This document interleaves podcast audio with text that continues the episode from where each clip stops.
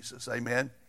Where would we be without Christ and his living presence, his Spirit, just the testimony of Christ in us, the indwelling Lord.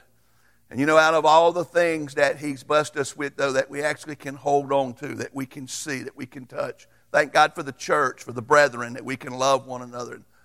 We can hug and minister and help each other. But out of all the things that God's given us, I'm telling you, there's nothing that gives you more spiritual blessing than the Word of God.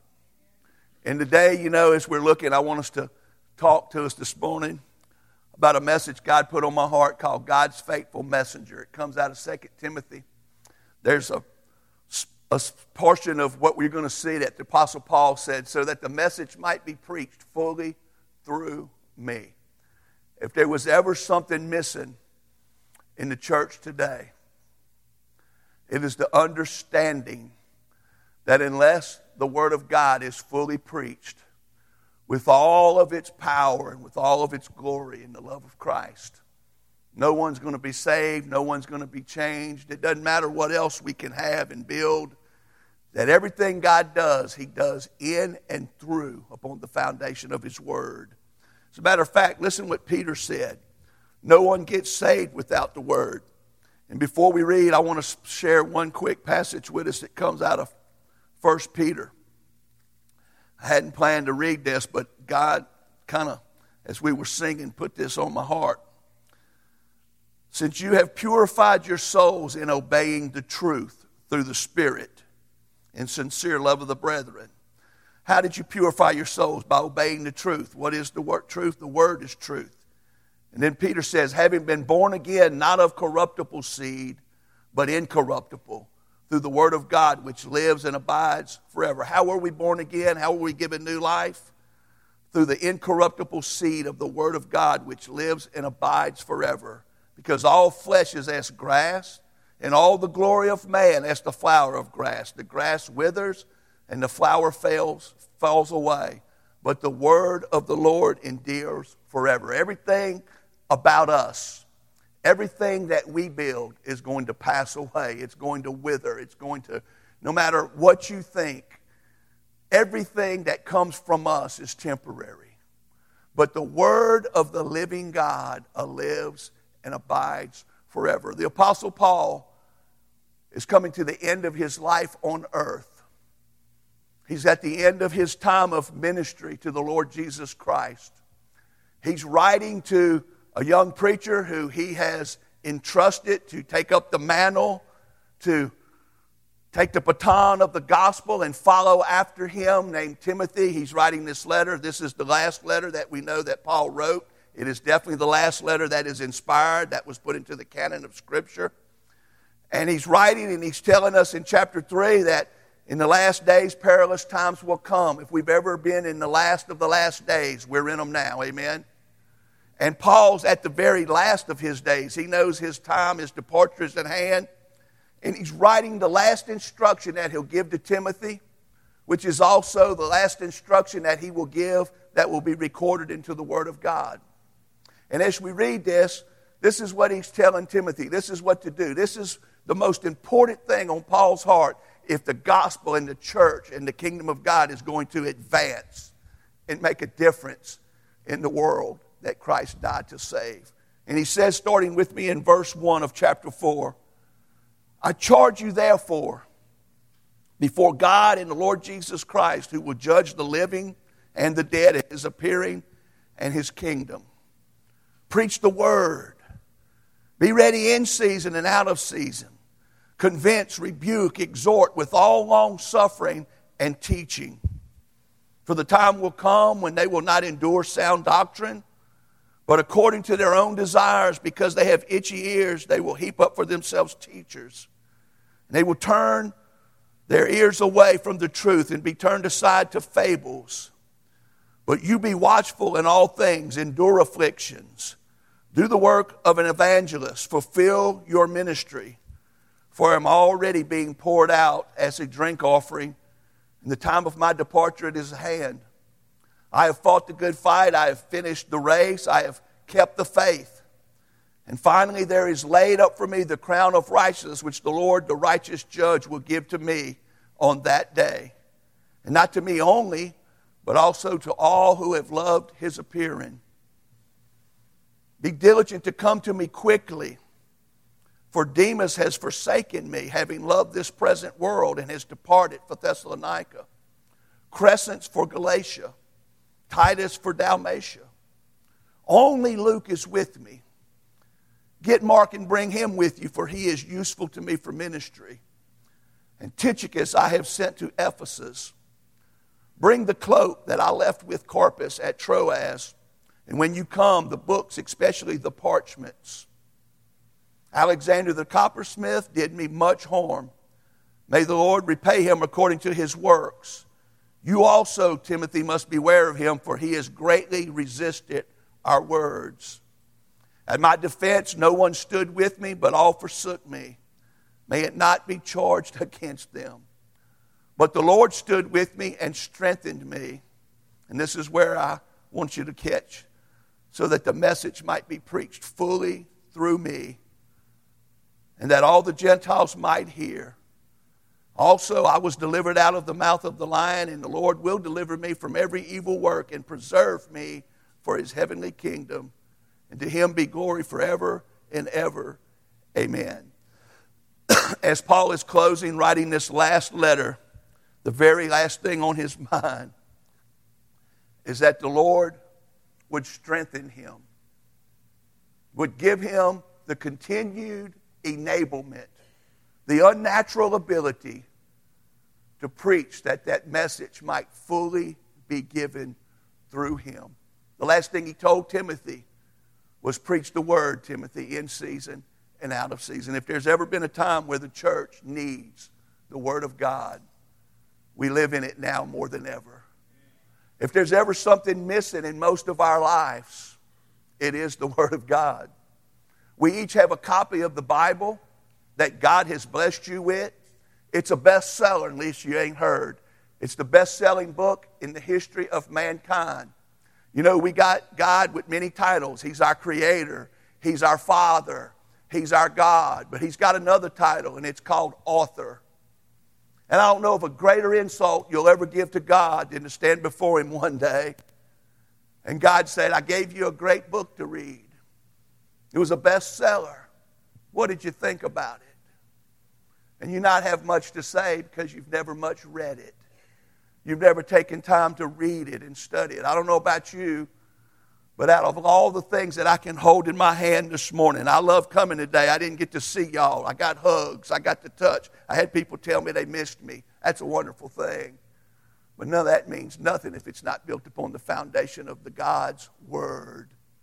Thank God for a place where we gathered this morning, that we meet together as the church. But the church is nothing but another meeting of people if it's not built upon the foundation of God's Word. And thank God for Jesus. And yes, it's so true, as we sang, that it, it doesn't mean anything if he doesn't show up. But I'm going to tell you where God shows up consistently. He shows up wherever his Word is proclaimed, wherever his word is cherished, and wherever there's a hunger for the truth of his word, God raises up messengers, and God gathers together people who are hungry for the truth, who want more than a religious weekend experience in the name of Jesus, who want a word from God that will speak into their life, that will transform them, that will show them who God is and what he and only he can do in their life. That's what we need. We need not more church. We need more of Jesus. And to get more of Jesus, we need more of the Word of God. And if we're honest today, most of us, the only contact you will have with the Word of God all week and every week is this little bit you'll hear from me today. But you would think that if God gave us his Word, we would want more of it. That's why I believe even in Paul's day, Paul knew, Timothy, the greatest thing you can do for the church, the greatest thing you can do for the advancement of the kingdom is preach the word. Preach it, Timothy, in season and out of season. Preach it when they want to hear it. Preach it when they don't want to hear it. Preach it when they like it. Preach it when they don't like it. Preach it when they say amen. Preach it when they say, oh no, oh my. Preach it when they applaud it. Preach it when they yawn and are bored by it. And there's nothing worse that could happen in a Christian's life than to become so dull-hearted and bored with the Word of God that you have no desire to read it, to study it, to know it, and to apply it in your life. I'm here today to tell you that the Word of God is what God has promised He will always bless. He, he, his greatest desire is to perform His Word in our life when we believe it and we listen to it. But guys, I want you to think about this. The Apostle Paul right now, as he wrote these words, was near the very end of his life. These final statements reflect his struggles in his preaching the gospel of Jesus. And not only do you see his struggles, but these last thoughts revealed not only his burdens, but also his blessings that came from a life surrendered and spent for the preaching of the gospel and the Word of God for the Lord Jesus Christ. Friends, I don't know of a life that exemplifies better what it looks like and what it happens when you teach and preach the Word of God. We all believe in the gospel. We all, all would say, amen, brother. I'm not ashamed of the gospel, for it is the power of God for salvation to anyone who believes. The message of the cross is foolishness to everyone who's perishing, but to those of us who are being saved, it is the power of God. Y'all all would amen that. You'll all say, yes, the Lord Jesus, He came to seek and to save that which is lost. And through the preaching of His gospel, lives are changed and people are saved. Sin is forgiven and eternal life is given as the free gift of God's grace. We'll all say that. But none of us believe it enough to go tell others about it. None of us are excited enough about it to really believe that their neighbor living next door to you or your possible loved one who lives with you who has no evidence of a relationship with Jesus needs to hear this wonderful good news that God so loved the world that He gave His only begotten Son, that whosoever believes in Him shall not perish, perish, but have everlasting life. For God did not send His Son into the world to condemn the world, but that through Him the world might be saved. And friends, Paul, if there ever was someone who sold out for the purpose of soul winning, it was the Apostle Paul. I don't believe that we don't participate in sharing our faith, that we're not involved with soul winning on a personal basis because we don't understand that the Bible says we're supposed to do it. Anyone who's saved, you want others saved. When people get saved, everyone's excited. When someone gives their heart to the Lord, it blesses us. It's the greatest thing that can happen on any given Sunday morning, that someone, a sinner, repents and confesses his faith in Jesus and comes to the Lord. We all love to see it. We all praise God for it. It's not that you don't know and understand. That's the greatest thing that can happen to a person, to be saved by the grace of God that comes from understanding knowledge of the truth of God's gospel. But we just go through life playing church and doing church stuff, never, ever being God's faithful messengers. You see, I'm convinced that some of us have got to the point that we want to try to convince ourselves that we're not responsible to share God's word. But I want to think about this. God has called each of us to share our faith. As a matter of fact, if you never share your faith, you're not obedient to God. He has called us all to be involved in the evangelism process of sharing the good news of what Jesus has done for us. And if one of us thinks that sharing our faith is not something that we have to do because that's not my primary gift, I'm not called to do that. Friends, I don't know about you, but think about this. How many of you have the gift of giving? That God supernaturally just blessed you with an abundance of bunches of money. He's made you rich above and beyond the average person. And He's given you a heart that loves to help people and give to people. He didn't give that to everybody. But how many people is expected to give this morning? How many is expected to give? You see, I give because God expects me to give, not because he gave me the extra ability and the gift to give. He commands me to give. He expects us to show mercy. Now, Diane's got a lot more mercy than me, and Diane shows that mercy. But even though I don't have that gift of mercy to the capacity that she has, I am still commanded to be merciful to everybody. And friends, you don't have to be called to preach. You don't have to be an evangelist to be given the burden of the gospel to give it away.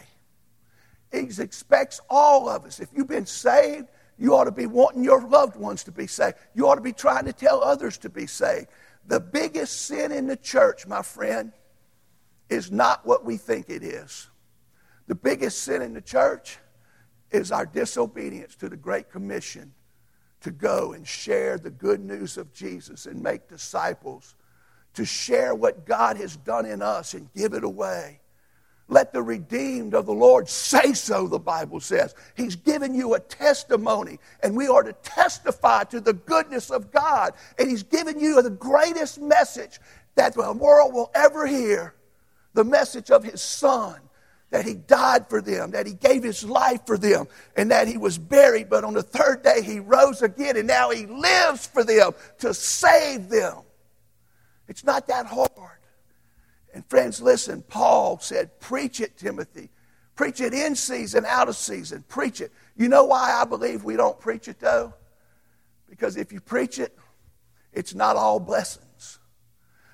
Thank God for people who get saved. Man, it's nothing better when you preach it and someone accepts it and they get saved. It's nothing better when you're a teacher of the Word of God and you're in a Sunday school class, or even if you're teaching little children and you get the aha moment. How many of you know what that's for? A true teacher of the Word of God lives, studies, shows himself rightly dividing the word of truth, living a life need not be in the shame where he can be anointed so he can share the word of God and get to see people sitting out there and go get the aha moment.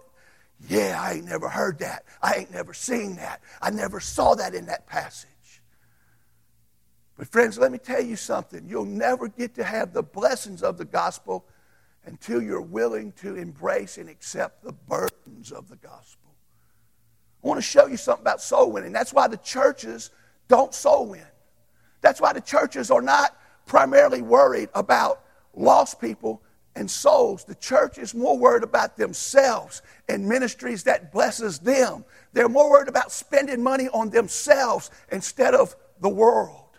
They're more worried about doing what blesses us, what grows us. Friends, listen, if you're going to be a soul winner, you're going to have to experience the burden of the gospel if you expect to ever get to experience the blessings of the gospel. And if there's anything we shun in the American church today, is burden. Friends, the Bible says right here, those who sow in tears shall reap in joy. If you want to reap in joy, you're going to have to experience sowing in tears. Look at what he goes on and says. He who continually goes forth weeping, bearing seed for sowing. Friends, that's effort, that's laboring, that's weeping, that's that's carrying a burden that brings tears into your life. Before you'll ever shed the tears of joy for a person being saved, you're going to carry the burden that that person is lost. And you're going to go through troubles. I don't know if you realize this, but everywhere Paul went, Paul experienced problems. Not because of his sin, but because of his obedience to be a soul winner. Friends, listen to this. He who continually goes forth weeping, bearing seed for the sower, will one day doubtlessly come again with rejoicing, bringing his sheaves with him. Next to Jesus, no one seen more of a bountiful harvest from the preaching of the gospel than Paul. But it came with a heavy cost, my friend. I want you to look at this letter we're looking at here. Here's the Apostle Paul, argumentatively the next greatest Christian next to Jesus. Everyone looks to Paul and says, what an example of Christianity. What a saint. What a soldier for Christ. We all think of Paul as the greatest apostle. And friends, listen, at the end of Paul's life, when Paul is finished preaching the gospel, I want you to see what he's down to. He's in a prison. He's by himself. Everyone, he says, has forsaken me. No one has stood with me except for Luke. Luke is here with me. He goes and he names. Let me tell you something. Not everybody that you share the good news with, not everyone that we minister to and witness to is going to bear fruit and bring a blessing into your life. As a matter of fact, if you get truly involved in soul winning and you're serious, you see, if you are going to teach children on Wednesday night, that's soul winning. If you're going to take a Sunday school class, that's soul winning. If you're going to be involved in any ministry in the church, if that ministry is not there to primarily bring people to Jesus by sharing the gospel, your ministry is a waste of time and will not bring blessings into the kingdom of God. The advancement of the kingdom of God is dependent on the Word of God. That means for men's ministry, for women's ministry, whatever we do, if we don't proclaim the gospel, if we're not planting the seed, if we're not bearing and carrying the burden of lost people, we're not going to see them saved. And friends, today this is the most boring thing for most people to hear in church because there's no interest in it. There's no burden for it. And friends, listen, this is why. Paul, whenever he went and preached the gospel, listen to what he says happened. Paul says in verse nine, "Be diligent to come to me quickly, for Demas has forsaken me, having loved this present world." There's nothing that'll bring tears to your eyes worse than to share the gospel. Someone accept it. Someone come and begin to allow it to work in their life. And then, then just do what Jesus warned about. He said there is the soil that is the weedy soil, the, the soil that a person receives the word of God, but he allows the things of this life, the things of this world, to grow up around it and choke it down. Friends, that's what happened to this guy. He forsook the gospel. He forsook Paul for the things of the world. Friends, I'm here to tell you, as a preacher, it'll break your heart when you share the gospel and someone comes and says, "Oh, I believe it." But when you watch their life, it bears no fruit because they're more of the world than they are of the kingdom. Their life is totally spiritually choked out because they are consumed with that life instead of his life. They're more focused on church and what church can do for me than Jesus and what he has already done for you. And that's why you don't want to serve him in a sacrificial means. Friends, listen, Paul, when you look at him, his life embraced suffering for the gospel. His whole life, everywhere he went, Paul suffered so that he might proclaim the truth. And friends, because he embraced that burden, no one ever experienced the blessings that Paul experienced from the gospel. Listen to what he says right here. He told the church in Thessalonica, "But even after we had suffered before and were spitefully treated at Philippi," look at what he says, "even after we had suffered and were spitefully treated at Philippi." What's he talking about? He said, we went to Philippi, we preached the gospel. First time it was ever preached in Europe, in Macedonia. He said, man, we go there, we find some ladies living down by the sea, down by a river, having a prayer meeting. We go preach, and Lydia gets saved. Then the next thing you know, he said, a slave girl gets saved, saved and delivered. You know what happens? They put him in prison. Put him in prison because he's preaching the gospel. And friends, we know what happened while Paul was in prison. He didn't say, "Oh, woe is me. I've been put in jail. Oh, no, I'm having difficulties. Why would God let this happen to poor little old me? I'm an American Christian. I'm not supposed to suffer." But listen, he says, as you know, even though we were put in jail, even though we received stripes, even though we were put in the stocks, we didn't cry about it. We embraced it for the glory of God, and we praised God at midnight, and we sang hymns to him, and we shook up through the power of God the whole jailhouse, and God sent a presence that shook the whole building, and all of those prisoners went to looking at Paul because they'd never seen anybody put in the stocks singing praise to God at midnight but this little crazy Jew. And when God shook him loose, he got loose and he began to share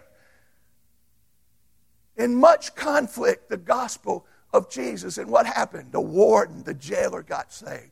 Friends, everywhere Paul went, he experienced suffering for the gospel. And if you're going to be a church that's going to experience the blessings of the gospel, you better get ready to carry the burdens of the gospel. The world's going to come after you.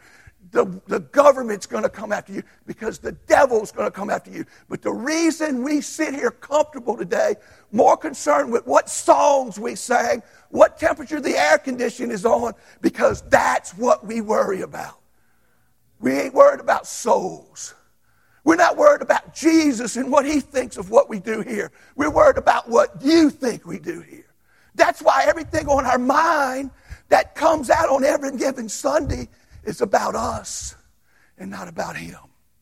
It's about us and not about them. Who is them? Everyone who hasn't heard. Everyone who's lost. Everyone who needs to be told the truth. And friends, look at what he says. We were bold in our God to speak to you the gospel of God in much conflict. You know why you don't have no conflict in your life? When's the last time you confronted somebody with the gospel? I ain't talking about inviting them to church. Tell them about a preacher. Tell them about the music. I'm talking about held their soul to the fire and said, do you know without Jesus you're going to go to hell? Do you have a relationship with Christ? Do you know what the gospel is? The thing we should be doing the most is the thing we do the least. And then we come here and we have our little religious weekend hobby of church and we wonder why God ain't here. Friends, listen, if we spent all week doing what Paul did, sharing the gospel, telling lost people about Christ, we would see a major difference in what God done here at church. Listen to what Paul goes on and says in this text. He says, only Luke is with me. Get Mark and bring him to you, for he is useful to me for ministry. Paul's in prison, but he's saying, look, I got Luke here with me. Go get Mark, because he's still useful for ministry. He's not saying, come minister to me. Come get me out of this prison. He's saying, no, bring them to me, because I still do ministry. I'm still able to serve the Lord. Listen what he goes on and says. And Tychicus I've sent to Ephesus. Bring the cloak that I left with Carpus at Troas when you come, and the books, especially the parchments. You know what he says? I may be in prison. I may be coming to the end of my life, but bring me the Word of God so that I can study. Bring me the Word of God so I can still, I need a coat because it's cold in this dungeon. And winter's coming, so please try to come before winter with the coat. But the main thing bring me is the Word of God. That's the kind of person God uses to share his message. That's the kind of person Paul was. And friends, Paul is saying, Alexander the coppersmith, he did me much harm. May the Lord repay him according to his works. Why did he do him much harm? Because he greatly resisted our words. Friends, if you preach the gospel, there's going to be resistance to the truth because the darkness hates the light. And the gospel light is the only thing that can set captives free from darkness. It's the only thing that can set them free from hell and the devil. And the devil comes against it. But guess what? If you're not, when you're willing to carry that burden, to embrace that burden, you'll get to see the greatest blessing of all. But you see, we don't want to be uncomfortable. We don't want... Paul was willing to embrace suffering over and over and over. You'll see it. Flip back with me to chapter one. Look through this book, quick book, right quick. Listen to what he says. He says to Timothy, I thank God who I serve in chapter one, verse three, with a pure conscience. He said, I remember you in my prayers night and day. Look at what he says in verse five. When I call to remembrance the genuine faith that is in you, he says, therefore I remind you to stir up this gift, the gift of God which is in you. For God has not given us a spirit of fear, but of power and of love and of sound mind. That's not just for Paul and Timothy. That's for every one of us who are saved. God didn't just give us a spirit of fear, but of power and of love and of sound mind. Look at what he tells Timothy at verse eight. Therefore, do not be ashamed of the testimony of our Lord, nor of me, his prisoner, but share with me, Timothy, in the sufferings for the gospel according to the power of God. Man, if there's anything we don't want to have anything to do with, we avoid suffering, we avoid discomfort, we avoid anything that brings displeasure and difficulty into our life. We won't suffer for Jesus. We're all a bunch of liars, and I'm the biggest one here this morning. We're spoiled, pampered. We're the most blessed Christians that ever lived in the history of the church, and we do less for the gospel than any church. We ought to be the speakingest bunch they ever heard with how God has blessed us. But guys, listen. Paul, here he is at the end of his life, and listen what he's saying. I just couldn't get over this when I began to read it. He says, suffer with me. He said, I suffer as an evildoer, even to the point of chains. But the word of God is not changed. Therefore, I endure all things. Friends, listen what he says at the end of our message. Paul says, but the Lord stood with me and strengthened me. Friends, you want to know why the Lord ain't with us the way he should be? The Lord stood with me and strengthened me. Why? To help us build buildings, to help us build big budgets, to help us have nice programs, to help us have all these ministries that we think are so vital for us. No, he strengthened me so that what? So that the message might be fully preached through me. Friends, I don't know about y'all, but if you want God's power, everywhere I read, he says the Holy Spirit's primary purpose was coming, was to give us the power of God so that we might be his witnesses, not so that we might be his spiritual children. He gives us power to speak his word. And you know the biggest problem? Most of us are looking for the word. We want more of the word. We want God to bless us with the word, and you have no intentions of giving any of it away. Why would he give you more of what you don't even give away now? Friends, he will give you the word. You give it away, I promise you, he'll give you more. He'll give you all kinds of, but listen, not only did Paul willing to embrace suffering for the gospel, I want you to look at this. Paul was willing to endure afflictions to fulfill his ministry. It, it blesses me whenever someone surrenders and submits and accepts a ministry responsibility in the church. And you know, when you first start something, when you first go to a church and you're the pastor, it's exciting because it's new and, and, and, and, and it's all kind of things that are happening. But the longer you're there, the more you have to learn there's things I have to endure. It's easy to endure for the Lord when everything's going wonderful.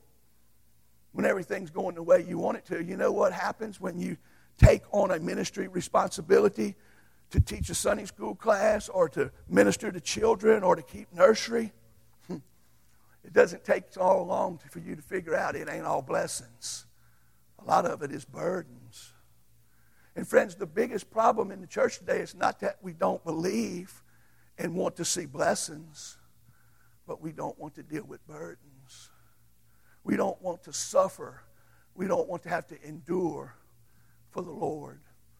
In this, in context, Paul is going on his way to Jerusalem. He's at the end of his second missionary trip, and he's going back to all the churches, primarily Ephesus, Philippi. He's going back to Corinth, and here he's called all of the elders in Ephesus to come. Because he knows that from everything the Spirit is showing him that when he goes to Jerusalem, he's going to be imprisoned and he, he, he's going to suffer afflictions. And so he calls them to him. And he's speaking to them and he's reminding them. And turn with me there right quick because I want us to look at this. And this is an example of Paul throughout the book of Acts. When he gets there, he tells them, but none of these things move me. Nor do I count my life dear to myself so that I may finish my race with joy and the ministry which I've received from the Lord Jesus to testify to the gospel of the grace of God. Paul said, nothing that God has allowed to happen to me, nothing I've had to endure, nothing I've suffered for moves me. Nothing can stop me. I've made up my mind. I don't count my life dear to myself. My life is a sacrifice. It's a surrendered life to God. He says, so that I may finish my race with joy and my ministry, which I received from the Lord. Now listen to what he's talking about. When he gets there, he goes to him, and look at verse seventeen of chapter twenty. It says, from Miletus, Miletus Paul sent to Ephesus, and he called the elders of the church.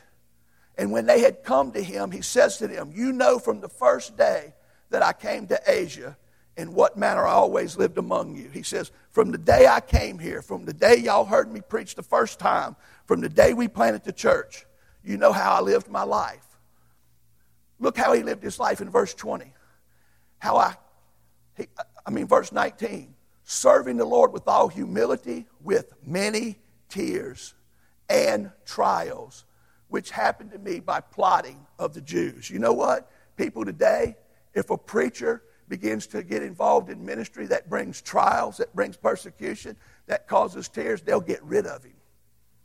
They'll say, God can't be in this, there's too much chaos.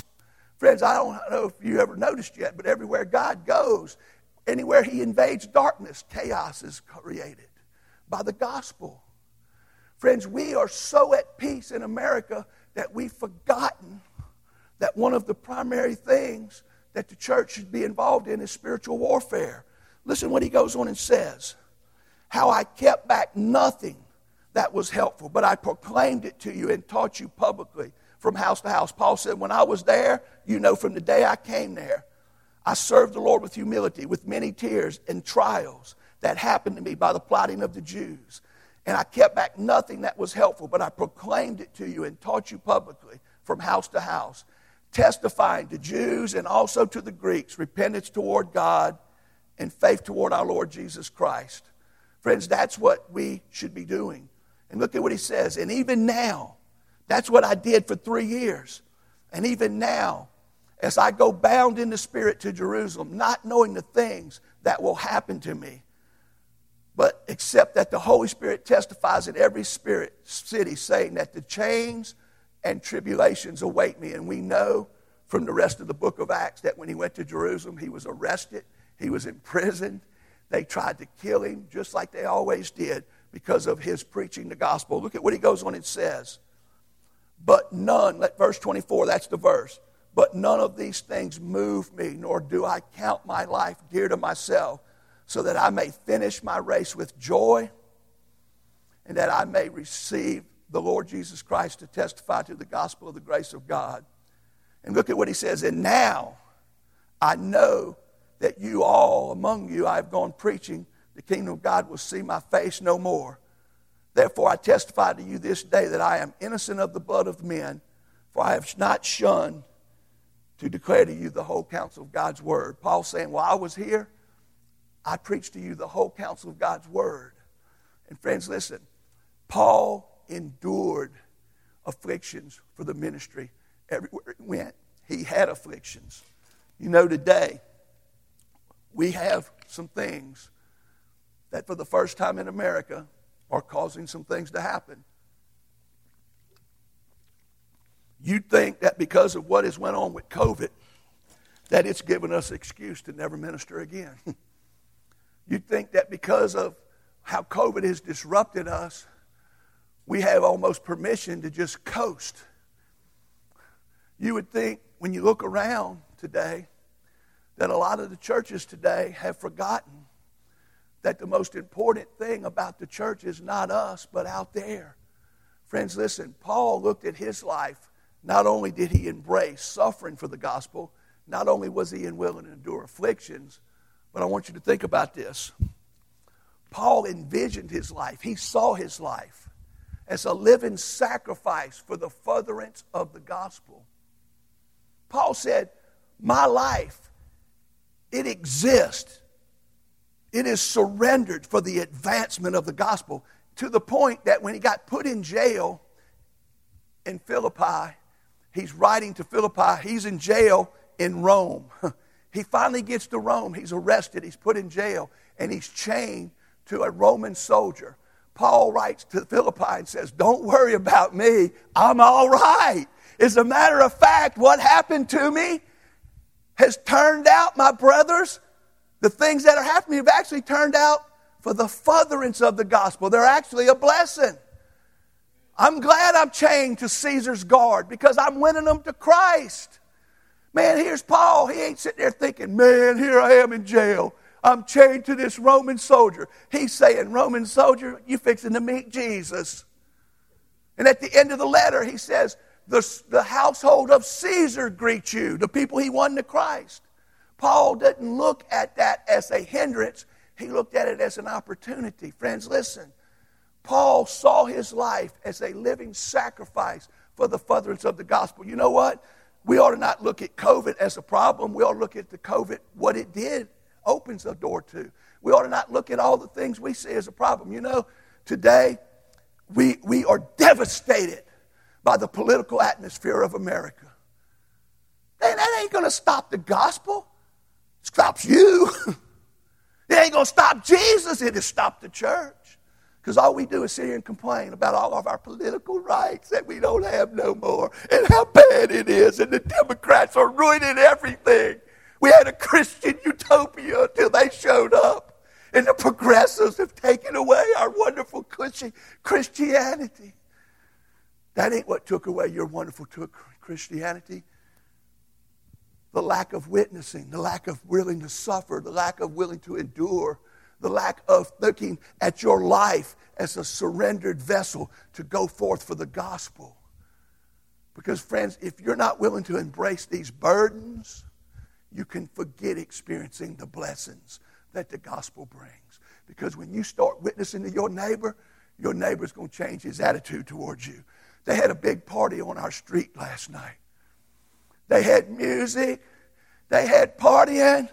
And everybody on the street was invited, but me and Diane.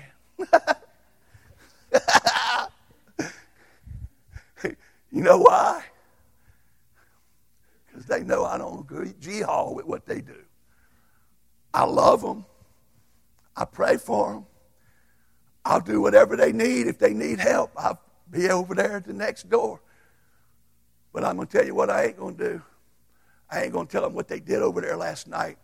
Glorified Jesus. I ain't going to tell them that it's all right to name yourself a Christian and sing karaoke all night and keep the rest of the world up.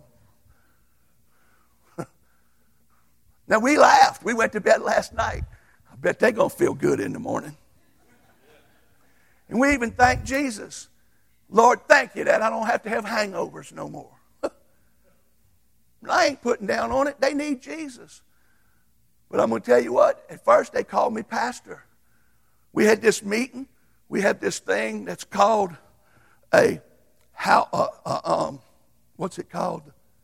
A, social, a housing association. And they were fighting like lost people do. And they were trying to have power. They wanted me to be the president. I said, I ain't going to be the president of this. I moved here to get away from this kind of mess. When I leave church, the last thing I want is conflict with more humans. I got enough of that at church. The last thing I want to do is try to lead humans. I got to try to lead them at church. When I come here, this is my sanctuary. This is my home. This is where me and my wife get in our castle and shut the gate and deepen the moat. So I went to their meeting, and they're arguing. And, blah, blah, blah, blah. And I was sitting there. I couldn't take it no more. And I said, finally, I said, look. I said, God ain't never going to bless this. It ain't none of my business. Except that I got an equal share in this with y'all. But I think we need to pray. And I think we need to ask God to forgive us. And I think some of us need to look at one another and forgive one another. Because if we can't change the way we're acting, you can forget God blessing this home association. Of all the places in America, when we come here, this is the last place we ought to be fighting. We ought to be in conflict. We ought to be neighbors. We ought to be loving for one another. We ought to be helping one another. I said, this is the problem. And I said, you know what? I love y'all, but I ain't going to have nothing to do with this. This, this is the way the association is. Y'all, I'm going to pray for us if that's all right, and I want to have the next meeting at my house. And everyone's welcome. I'm going to fry fish.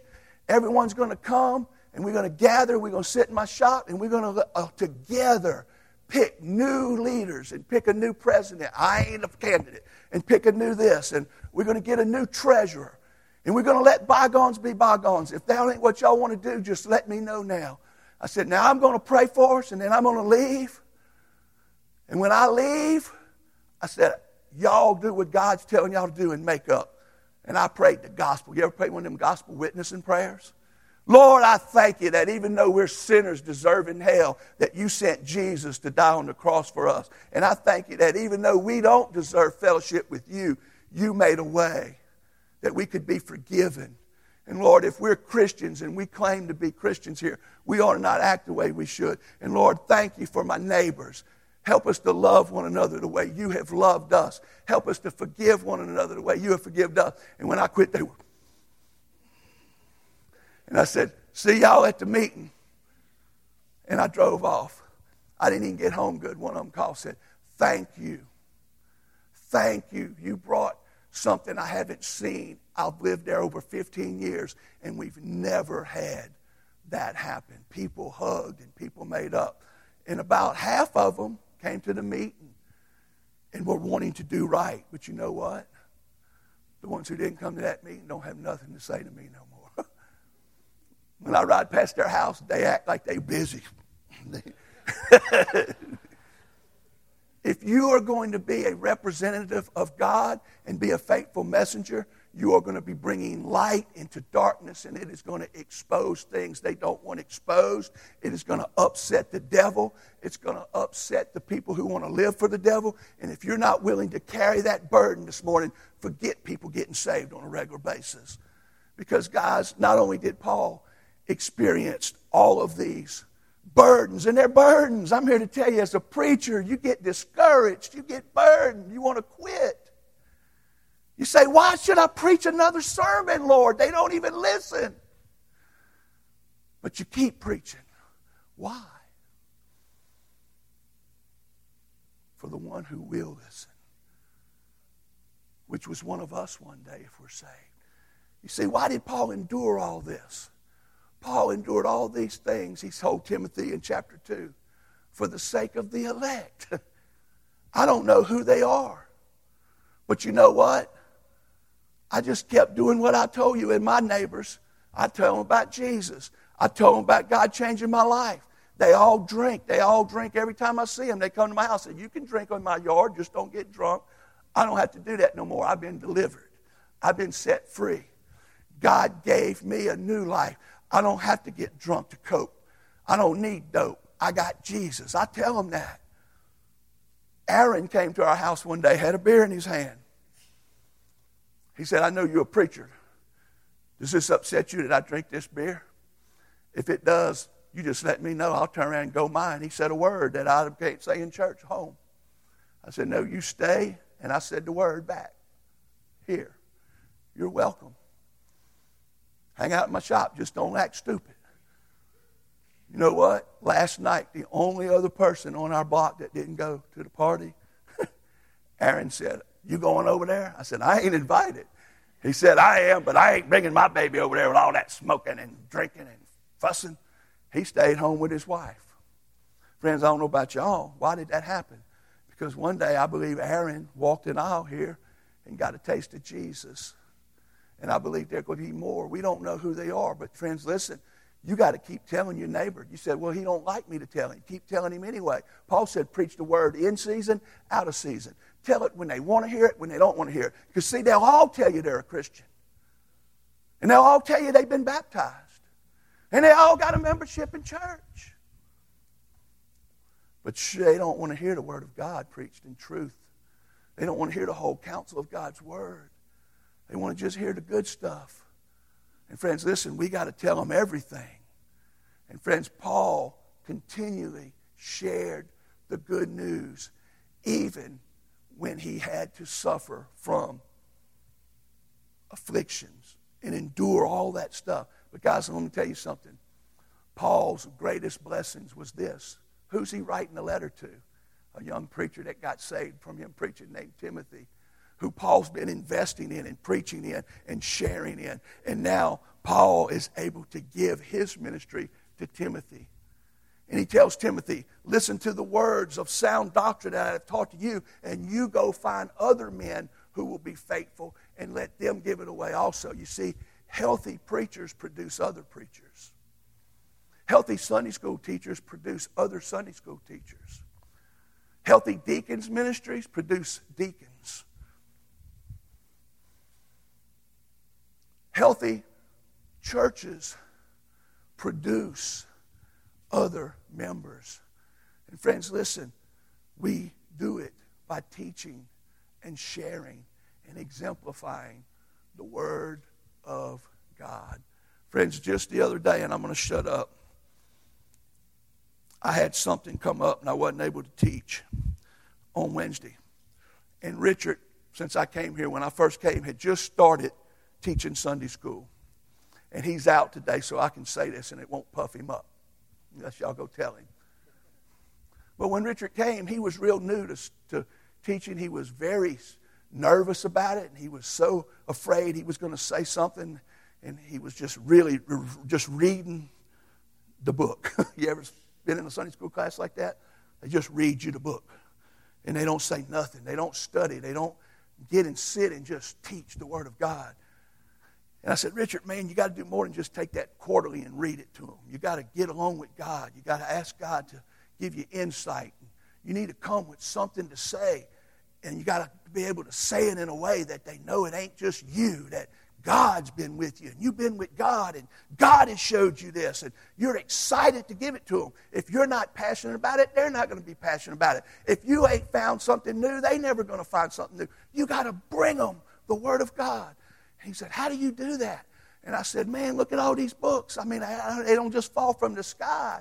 So I started showing him books. He said, where'd you get that? So he bought him a theology, systematic theology book. He bought him some commentaries. You know what he told me about three months later? He said, you have ruined me.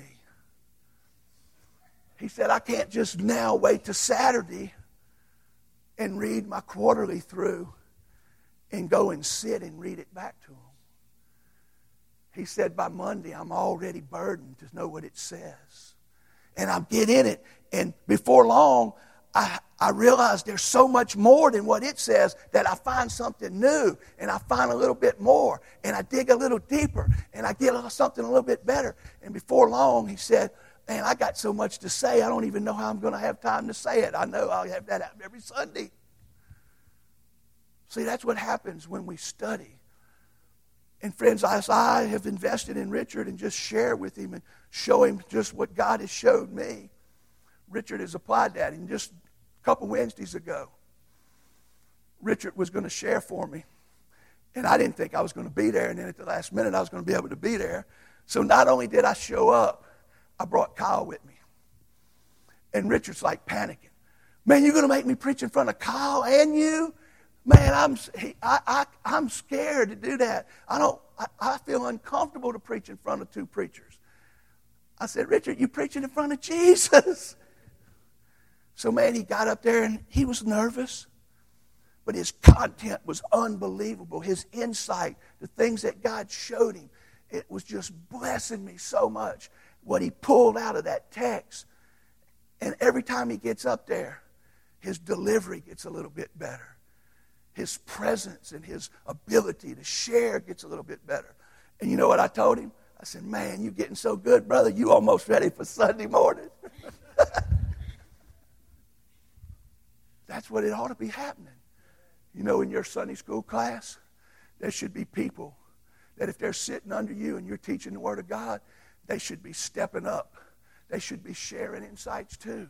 They should be getting hungry for the Word of God. When you go in there on Wednesday nights, if you expect those kids to ever get to the point where they say, I need to receive Jesus as my Savior, it's going to take some burdens. It takes going in there, being prepared. Yes, they drive you crazy, but you got to accept it. It's suffering for the greater. If you're not willing to accept the blessing of sacrifice, if you're not willing to endure the affliction of commitment, you're never going to get to see the blessings that the gospel produces. I don't know about y'all, but I'm preaching today for Jesus. Whatever happens here is between Jesus. What you do with it is between you and him. I hope that you would realize the importance of God's word. You know, everybody's, what are we going to do with this? What are we going to do with that? Are you going to find us a nursery coordinator? Are you going to find us this? You know what? I promise you one thing. All I can promise you is this. I'm going to come in here every Sunday preaching God's word. I'm going to show myself someone who's rightly dividing it. As best I can, I'm going to live my life where I know I'm approved by God, and I'm going to stand up here and I'm going to preach the word of God in season, out of season. Sometimes it's going to get long. Sometimes it's going to be short. Not very often. But I am going to preach God's word. That's all I'm supposed to do. You know who's supposed to do all this servicing and all this ministry? You. My job is to teach you, to show you, to be an example to you. When Paul got ready to leave, not only did he have um, Timothy to give his ministry to, he wrote the majority of the New Testament. He had Luke, who had been with him. He said, nobody's with me right now but Luke. The Gospel of Luke. Who wrote the book of Acts?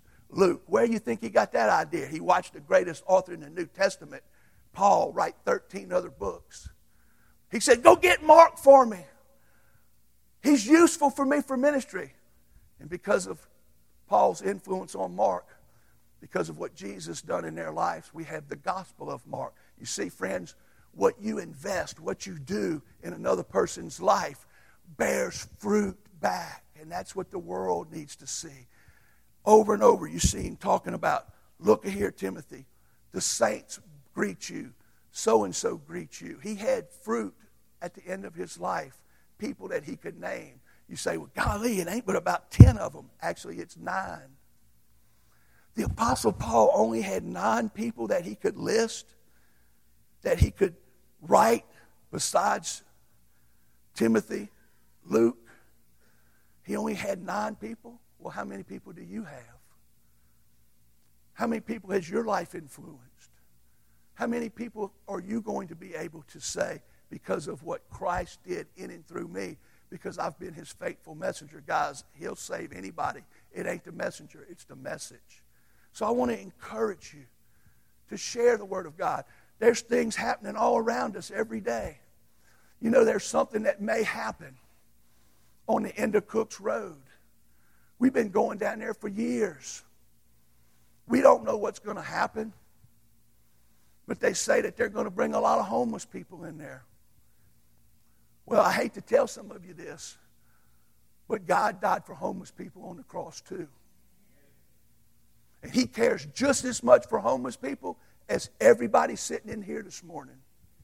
And if you just take it in your mind to go against that, you may very well be going against the kingdom of God and the plan of Jesus Christ. Because the kingdom of God, Paul went anywhere and everywhere, preaching the gospel. You see, what they need down there is a church that believes in the gospel enough, that loves Jesus enough, to walk right into the midst of that darkness and say, we came with the light and the love of Jesus. That's what the gospel is here for. That's what the church is here for. We're not here to make this a better community. We're here to save lost people out of a fallen community. And friends, you know, we have got the church so far from what the primary purpose is. Today, maybe you are saved. Maybe you're not. But friends, unless you come to Jesus, you're never going to be saved. But I'm preaching to the saved here this morning. If we ever want to see this filled up completely, it's not going to happen because of what I do in this pulpit or what he does with that music. You know how it's going to get filled up? What you do. Where you live, where you work, where you go to school, what you do with the gospel. Sheep make sheep. Shepherds don't make sheep. And God expects y'all to go out and multiply by sharing what made you a sheep in the first place, his gospel. I always want to invite you that if you want to make a commitment today to say, Lord, Make me, strengthen me that I might be a messenger that you can completely preach your message with. I'm going to ask you to come to this altar and dedicate your life. Just like Paul, I'm rededicating mine today. I want to be a soul winner. I want to be a church that threatens hell with the good news of the gospel. I'm not here no more about us. We got to be about him. We've got to be about them. And we've got to get off this us, us. And we got to get back to what God wants to use us for, to proclaim his truth. Would you stand with me? I'm going to pray. Father, I pray in the name of Jesus that this wouldn't fall on deaf ears. That, Lord, someone's dull, cold heart might find new life to beat in it today. That they might realize, yeah, remember when I first got saved and how excited I was about Jesus? How I was burdened for the lost and how it blessed me to share and tell people about him. But, Lord, somewhere along the line I've grown cold. Lord, I can't remember the last time I testified of your goodness. I can't remember the last lost person I shared the gospel with. But, Lord, I don't want to go to see you that way. Lord, when I see you, I want to be able to be like Paul. I want to be able to know that I was fully used to share the message of the good news of the gospel. Lord, I'm asking you to help people today to have a renewed determination to endure, to suffer, to be used to the furtherance of your gospel. Starting with me, Lord. Starting with our staff. Starting with our leaders. Help us, Lord, to be burdened for the lost again. In Jesus' name, amen.